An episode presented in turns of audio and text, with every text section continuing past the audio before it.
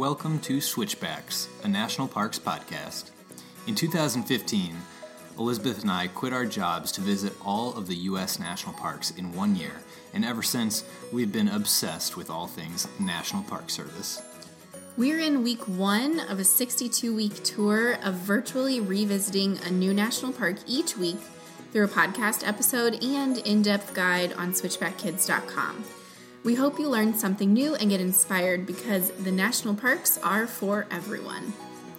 Today, we're going all the way back to the world's first national park, Yellowstone.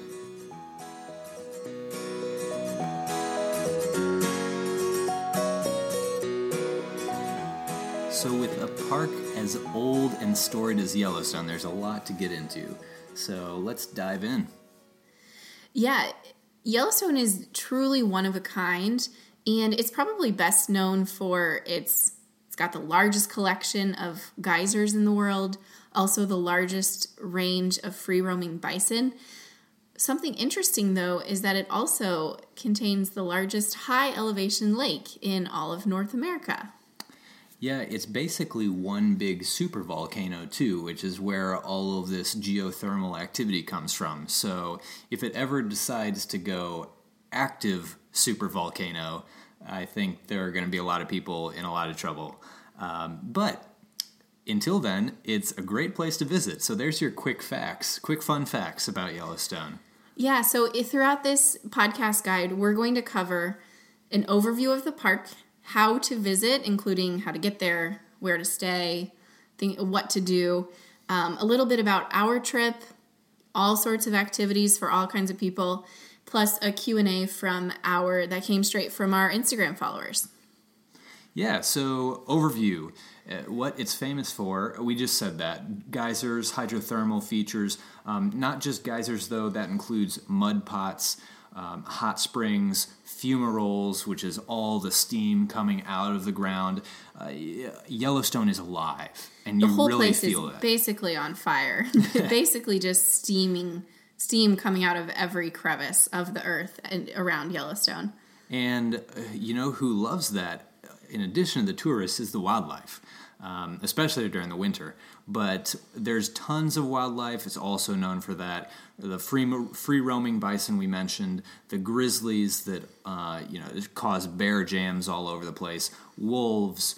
Um, tons of you know pronghorn everything uh, centers in this you know northwestern corner of wyoming um, and, and, it's an interesting little corner for a lot of reasons humans have lived of, of course humans have lived in the area for over 11,000 years um, the exploration by european americans began around the 1870s and Probably around by a, a, guy named John Colter, actually. Uh, Yeah. He came back from seeing like this mad hell of Yellowstone, and he uh, people thought he was crazy. yeah can you imagine being being the first one to like report that to the government Yeah, you you would absolutely think he's insane. well somebody believed him i guess because it was management was taken over by the department of the interior and yellowstone was established as the as a national park which was the world's first national park um, on march 1st of 1872 Yeah, so that's the quick overview. Uh, now let's talk visiting the park. Um, when to visit, you know, of course you can go at all times, but there are definitely seasonal considerations. Winter, very few roads open, very few services. But, but we've heard it's so beautiful in the winter and there's no people so there are pluses and minuses to all of these seasons and you get to ride around anywhere on a snowmobile. mm-hmm. Um, spring, there's still snow. There's still a lot of stuff closed, as we learned, and uh, including bear closures because these bears are coming out of hibernation and they're ravenous. Um, so, kind of a dangerous time to run into a bear. in the summer um, of course it's highly accessible everything is for for the most part open but you're going to run into major crowds massive crowds Yeah, and then in fall, unpredictable weather, uh, you know, it could start snowing really early in the season. But if you hit a sweet spot, you know, of that September timeframe, lower crowds, much lower than July and August, and still good weather. Yeah, maybe we a good we're big option. fans of the shoulder season. I think. I think that can you can find really good situations there. Um, to get to the park, first of all, we covered this in a lot of depth in our podcast episode number thirty nine. So if you want to go back to that episode, we covered planning ahead in all of the national parks. That's in Um, our first season, season one. Yeah, but getting to the park, there are several airports that are not that big. Um, the the airports are Cody, Wyoming, Jackson, Wyoming, uh, Bozeman, Montana, Billings, Montana, or Idaho Falls, Idaho. Um, this park is located actually in three different states. So you have it's a huge, massive park, mostly in Wyoming, um, but kind of spills over into Montana and Idaho also. And it's basically a square. You know, if you take a square in the northwestern corner of Wyoming, shift it to overlap Idaho and Montana a little bit, you have Yellowstone. Um, so most people really want a car to get around Yellowstone and the surrounding areas. Um, you can do a private tour, of course. Uh, we are always, you know, usually car people want the flexibility.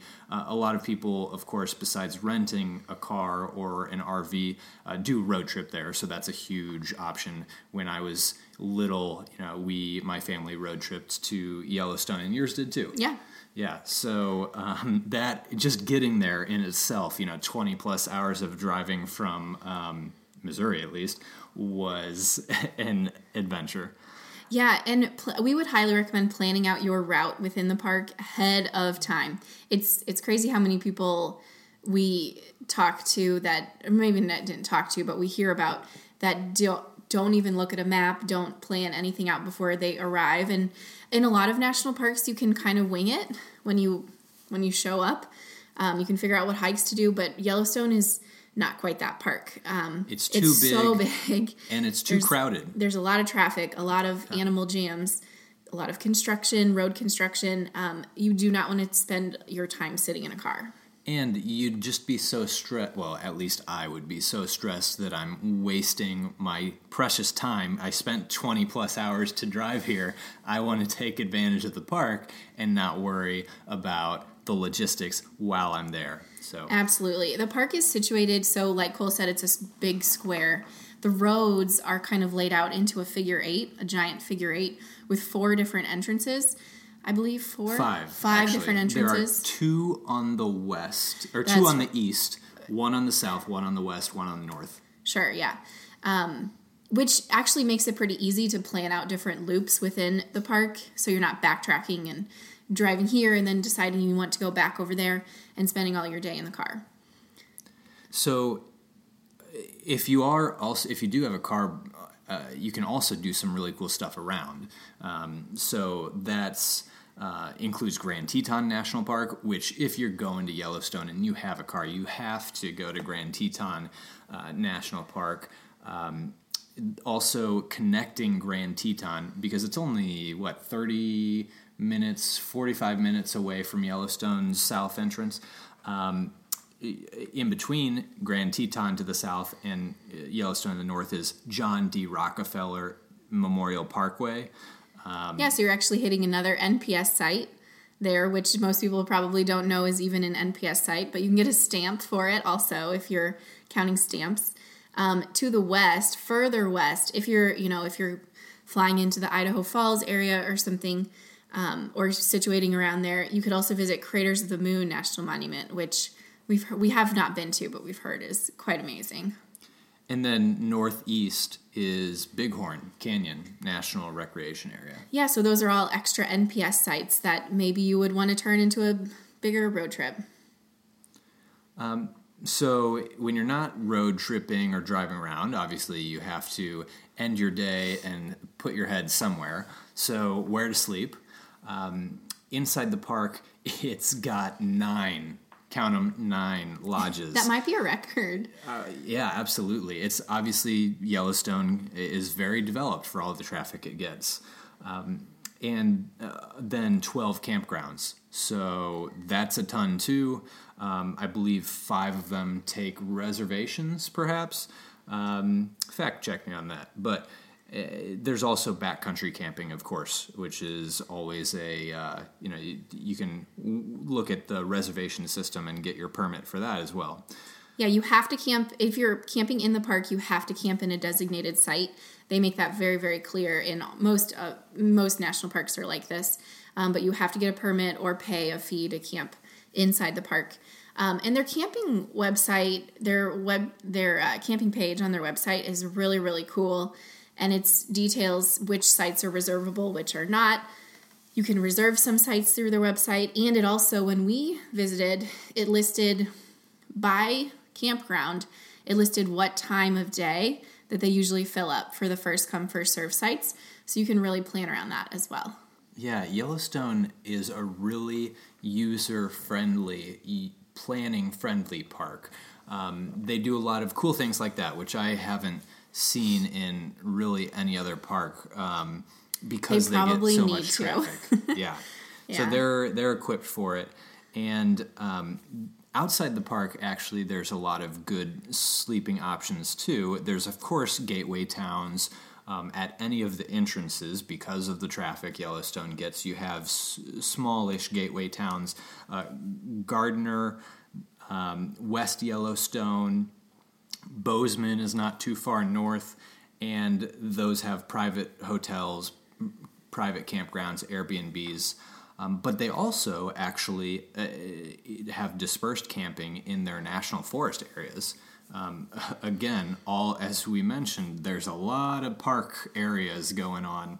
If you look at Google Maps, it's one big green area around this this area of Wyoming and Montana and Idaho, and we were able to find some good free dispersed camping in three different national forests: Custer Gallatin to the north, Caribou Targhee to the west, and Bridger Teton to the south, which we actually camped in after Grand Teton, not after Yellowstone. But still, double check the regulations for that on the National Forest website because they might have changed since we visited. But, you know, the great thing about that dispersed camping in the National Forest area is that it's free. It doesn't have any services, but. And you can kind of use it as a plan B like we did. So if the campgrounds are full, you and you're planning on camping, you can kind of use the national forest areas as a a second option. right. Say, you know, you decide you wanted to go to Yellowstone a month ago, all the stuff's reserved. You try to get a first come, first serve campground, but um, if you don't, you always have these fallback options of the dispersed camping. Um, so yeah, yeah, you said tons of options. You said that we did that. Um, so let's talk a little bit about our trip. Yeah, we wanted to give you an idea of what this could look like in reality. So, our trip, we visited Yellowstone in May 2016. And like we mentioned, it was part of an all national parks year for us. Um, so we were coming from the north from after Glacier National Park, and we spent a total of five days inside the park. And one of those nights was in Gallatin National Forest. We just came through Bozeman, got our supplies, and uh, parked in this, uh, you know, just pulled off the road in Gallatin National Forest. Uh, had a beautiful hilltop campsite with a great sunset, really overlooking um, down into the northern area of Yellowstone. Yeah, somehow we always get the best sunsets inside dispersed camping. I don't know why. So then we had two nights in Madison Campground, which was actually a first come, first serve campground. So once we had. I think part of it's reservable, but part of it's not. I, if I remember correctly, it's one of the bigger campgrounds, I think. Right. It's located right at a main junction. Mm-hmm. So a great option to get a lot of different places, Madison Campground.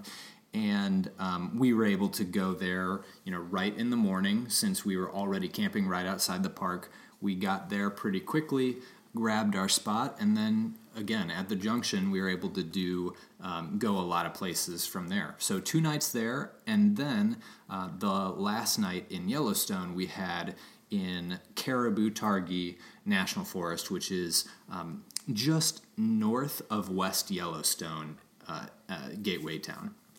Yeah, and again, easy, easy dispersed camping that we found there. Yeah, not We- nearly as good a view as the first night. though. Definitely not. When we visited, a lot of the activities that we wanted to do were closed and inaccessible because of, like we mentioned earlier, bear activity was a lot of bear activity um, caused the trails to be closed during that time. So, what we mainly did, which we'll go into more depth in a little bit, um, we did a lot of geyser chasing using the schedules that the visitor center provides. We did a lot of like educational stuff, ranger programs, doing the visitor centers, a lot of scenic drives and wildlife watching. Um, and we even got to do some wolf watching near Lamar Valley, which was a big highlight. Yeah, that was really special. And then we did hit, you know, probably the secondary activities, I would say, beyond the geyser, big geyser basins and beyond the wildlife were uh, Mammoth um, Hot Springs area or the Mammoth area. Um, it has a lot of, again, geothermal features, but they're a little different, a little tamer than the geysers down south and then the West Thumb Lake area. Just some nice lakeside hikes, and then Grand Canyon of the of the Yellowstone. Um, so we really A lot of those lot. like side, you know, just off the road sort of attractions that didn't require a lot of hiking, didn't require uh, too much effort at all. that most visitors can access. Right. It's so big that you know we spent five days there, and we still never got beyond the really roadside stuff. which is crazy because if if the trails had been opened we would have done so much more we would have wanted to do so much more hiking but we yeah there was just we definitely filled our time in five days So it, we filled our time. Anybody can fill your time no matter what you're looking for, really, because there are so many different activities. Um, yeah let's get into overall activities at yellowstone. So first we're going to go through the must sees these are the things that all visitors should be doing unless maybe you've already seen them. So definitely old faithful geyser. It's the most well-known geyser in yellowstone. It's a um, a predictable geyser so it erupts at about every 90 minutes uh, faithfully. Um, it's located in the upper geyser basin area which we'd also really recommend walking around to some of those other geysers around there And it takes some time when you're doing that because there are tons of boardwalks, tons of geysers. Some are predictable, some aren't. And you just want to um, be able to stroll around those boardwalks, I think. Um, how many times did we end up watching old faithful erupt i think it was like six yeah, it was five or six. We spent, which times 90 minutes, we spent all day in this area, and you definitely can easily. And then there's uh, the Middle Geyser Basin, which um, you know has things like the Grand Prismatic Spring. That's where that is, right? Um, so yeah, the Grand Prismatic Spring is a very iconic, um, colorful hole in the ground um, because the geothermal activity creates all these different algae and um, microorganisms that uh, of different colors. So you'll see stuff like this Grand Prismatic Spring that just have a rainbow inside them. Um, absolutely worth a, a look because you won't see is anything like this it. is one of the pictures you've probably seen if you've seen a picture of Yellowstone. Um, a, a few other basins that we would throw out. Norris Geyser Basin has a ton, also a ton of the geothermal, hydrothermal activity, um, and the West Thumb Geyser Basin too. And then finally, the last thing that I, I feel like everyone should do is find some wildlife, do some scenic driving. We loved the wildlife up in Lamar Valley specifically.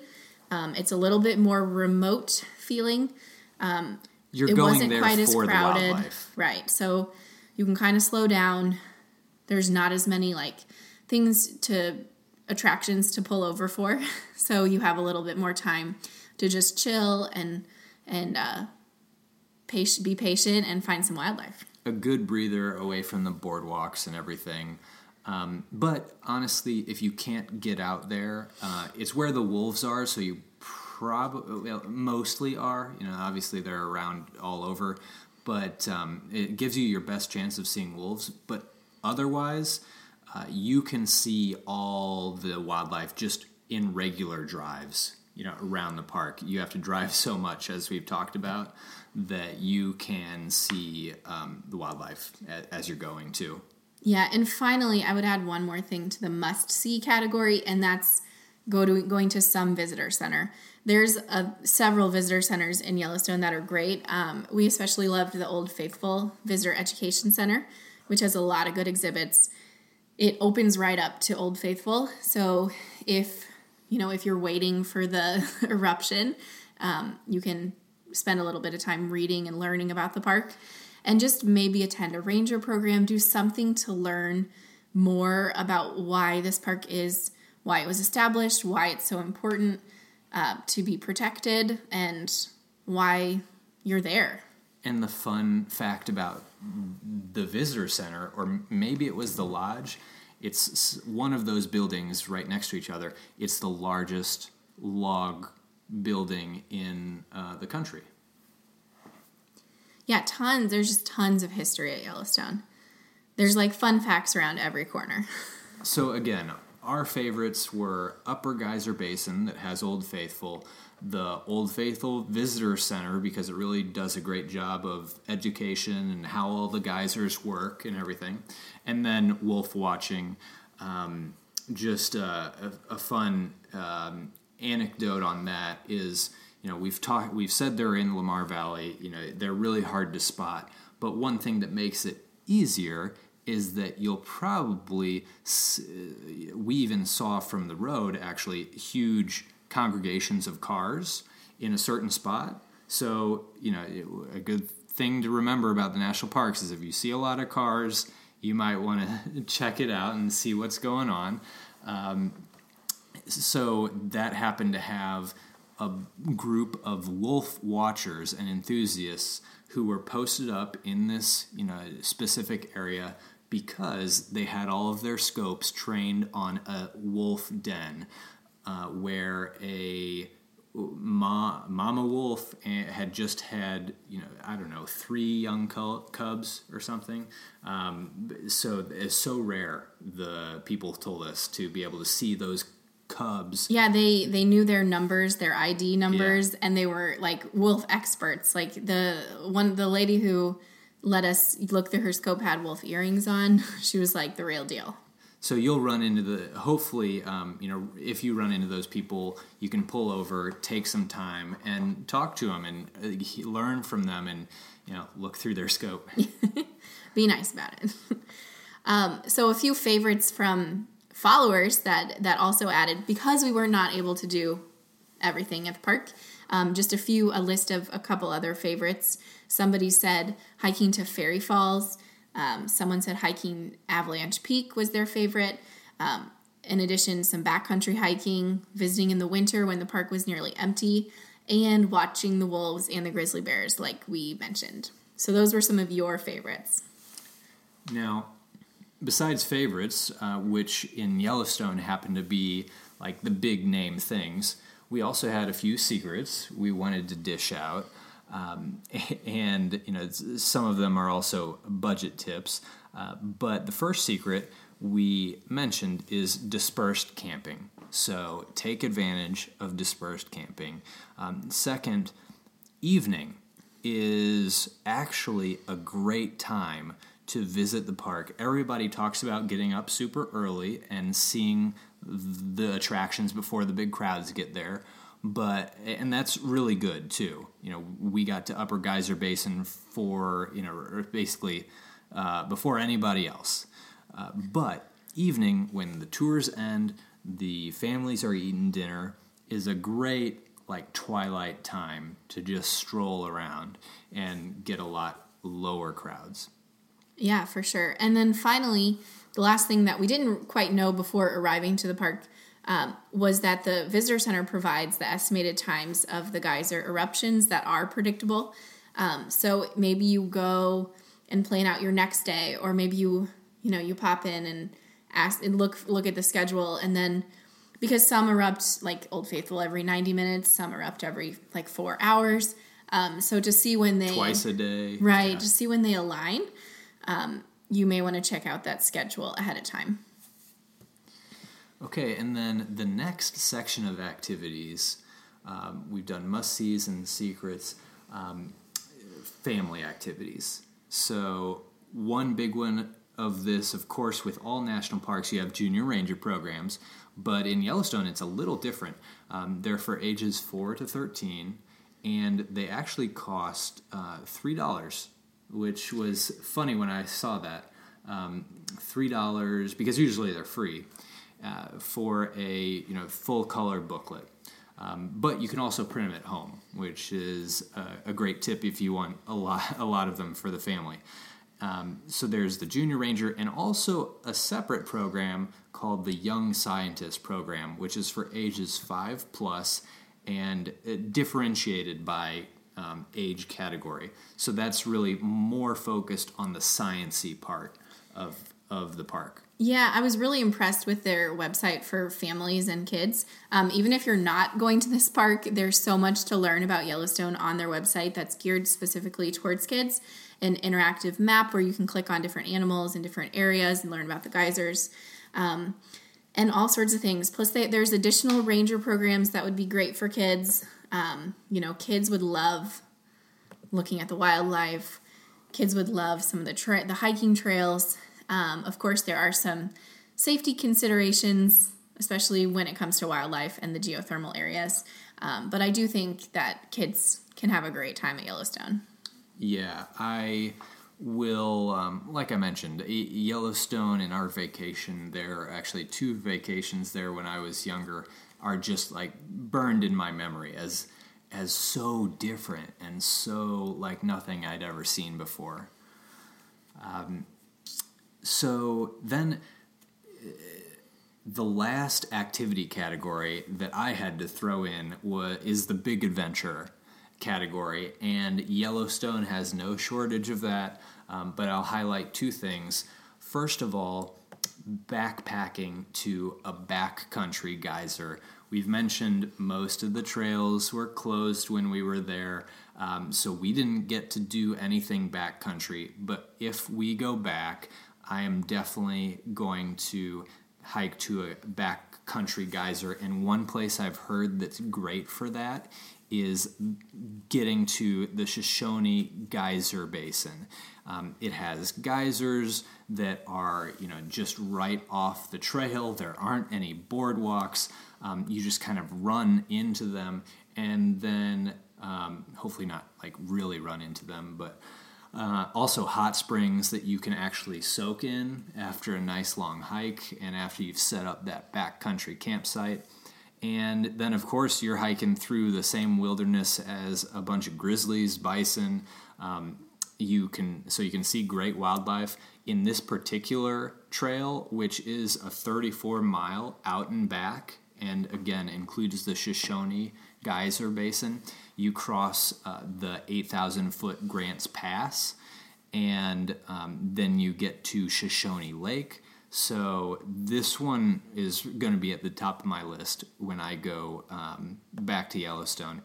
And then maybe what is at the top of my list a couple trips after that when I am old and get really into fly fishing is uh, going to some backcountry fishing spot uh, because that's another huge um, I guess you could say, big adventure uh, option in Yellowstone is the fishing. Uh, one place I saw that was really great for that is Slough Creek, S L O U G H Creek, and has uh, some of Yellowstone's best cutthroat fishing, apparently. Uh, so, would definitely check out some place where you can do that, get you know miles away from the crowds, and and just uh, stand in a stream all day. So really there are adventures for everybody from from families to these giant adventures that Cole just mentioned. And now we have just a few Q&As to to do. Um, these were submitted by Instagram followers. Um, so you can always leave us a voicemail on our website, send us an email, ask these questions, get these questions in for future parks. So the first question is how to avoid how do I avoid crowds at Yellowstone? That is a big one. And part of that we've mentioned already. Um, we've mentioned going into the like thinking about maybe visiting in the evening rather than just the morning and the afternoon. The evening is kind of one of those subtle times to visit that actually is pretty quiet. Uh, we've also mentioned visiting off season for different kinds of experiences in the park. And then um, also spending some time in the surrounding areas. You know, that obviously avoids some of the crowds, and uh, you get a lot of the same wildlife. The, the wildlife doesn't know crowd boundaries um, or, or, or, park boundaries. So, you know, if you need a breather, take uh, a trip there. And then the second question one of you all had was Is Yellowstone safe for children? And, and I think specifically like toddlers. Yeah. Which is tricky um, because, like we mentioned, there are a lot of options for slightly older kids. Um, safety wise, I will say that a lot of the boardwalks, when you're walking around the um, hydrothermal areas, the hot springs and the boiling water right off the trail, um, a lot of the boardwalks don't have any guardrails, don't have any fences. Um, so keep this in mind when you're bringing your toddlers to the park. Um, I definitely think it's possible, especially with something like a stroller or a lot of because a lot of the boardwalks are handicap accessible. Um, making sure your kids are close to you, like wearing a backpack or baby wearing, um, are also good options. And if they're a little older, I would definitely, you know, just explain to them how this is such a different place than any place they've been before, and that's why it makes it so cool and so fun to see. But also a place where they really need to be careful and stay close. Um, yeah, and then there are quite a few open, op- more open spaces where where uh, kids can definitely ro- roam around a little bit freer, like picnic areas and campgrounds and places that are developed enough to keep to feel like you're in a safe place, um, but not. You know, it's definitely not Disney World. It's definitely not a play there's not going to be a playground things like that. So the third and final question with with such a big park what is the ideal itinerary to do it right? Of course that's an impossible question but we'll give it our best shot because that's what we're here for. Um, you know first we would say you know remember there's this figure eight and i would say of roads and i would say um, go counterclockwise. So do well you don't need to go counterclockwise but the biggest thing is to just plan ahead look at a map and see what your most your biggest priorities are um, this sam this example itinerary that we put together does go cl- counter happens to go counterclockwise yeah, because I think it leads from one good spot to another. You know, you spend one day in the Old Faithful area, so that's the lower geyser basin. Basin. You also connect that to West Thumb uh, and Grant Village area in the southeast. So that's kind of your south day.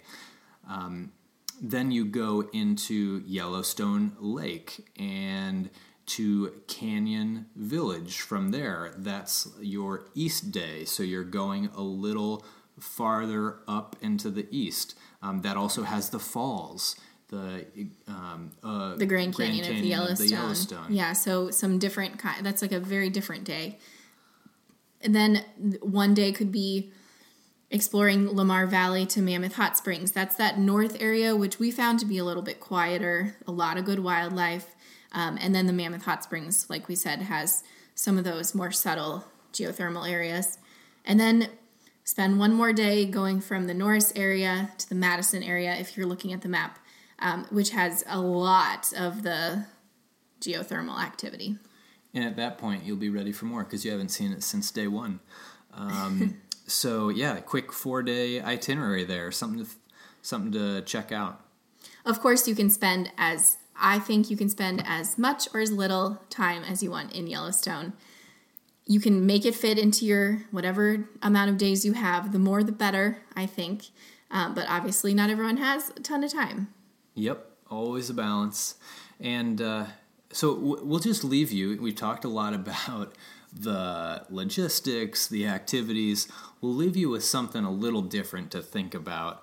Um, and we'll try to do this with each park. So, with Yellowstone, responsible park visiting, um, we've talked about how many people there are, how much traffic the very small, concentrated areas of the park get. Um, that means the visitors have to understand it's not a theme park and have to be responsible. Um, that means um, being responsible with the wildlife and not trying to you know agitate them or get too close to them um, and being responsible with the geysers uh, so with the wildlife we hear stories about that all the time. It feels like every summer. Last summer, I remember seeing on the national news a story where some um, you know teenager got flipped up in the air by a bison because they were getting too close with their selfie stick and could not get away from those horns in time when the the bison decided he was tired of being annoyed. Um, yeah, every year there's something different, and it, and most of the time almost all in every case it's the responsibility of the visitor that has been not taken care of.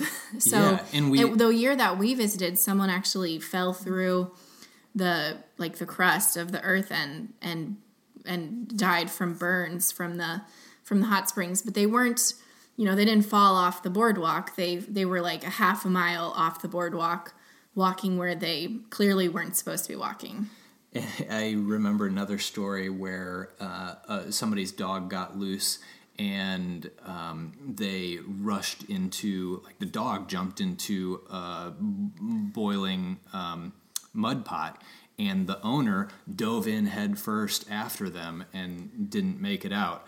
Um, so there's tons of stories like that. Um, they're uh, gruesomely like captivating but also it's not just like we can kind of say oh well we'll never be that stupid right but it's also just like getting your car a little too close because you're trying to get get up to the elk that's right next to the um, grazing right next to the road and take a picture um, I think that's probably what happened uh, two days ago. So I found I was looking through some news stories and found uh, one about a bison in Yellowstone headbutting a car and popping their tire. Um, so you know, it's just not something you want to. You don't. You don't want to mess with the wildlife. They're in their home. You're a visitor type thing. Um, so really, just practice that responsible visiting. Right now is mating season. It's in full swing with the bison. There's a similar thing for elk. So um, they will come after you or your car, uh, it, it, can get seriously messed up um, by these animals. And um, yeah, just just uh, be something be nice. to think about. Yeah, definitely something to think about. Park responsibility. So that covers Yellowstone. Yeah, first park, for world's first national park. It's the it's a lot of it's the park that a lot of people think of first when they think of national parks. The the geysers the the wild the extreme wildlife just all of it. Yeah and uh, we were trying to cover this all in obviously so much information for Yellowstone. We were trying to target uh, 30 minutes or less but obviously we were close. we were close we're in the 30s yes. i'm going to say that's good. Um, but we'll try to do better next time uh, and let's go ahead and close it out yeah, so thank you guys so much for joining us as we re- revisited the world's first national park, Yellowstone. If you enjoyed this podcast, we'd love to hear from you on our website, switchbackkids.com, or on social media at switchbackkids. Tell us what you liked and what you uh, want to hear more of, and send us your questions for future parks, like we said. Um, next week, we'll be heading out west, wester even, to visit Sequoia and Kings Canyon National Parks. Until then, switchbacks, switchbacks out. out.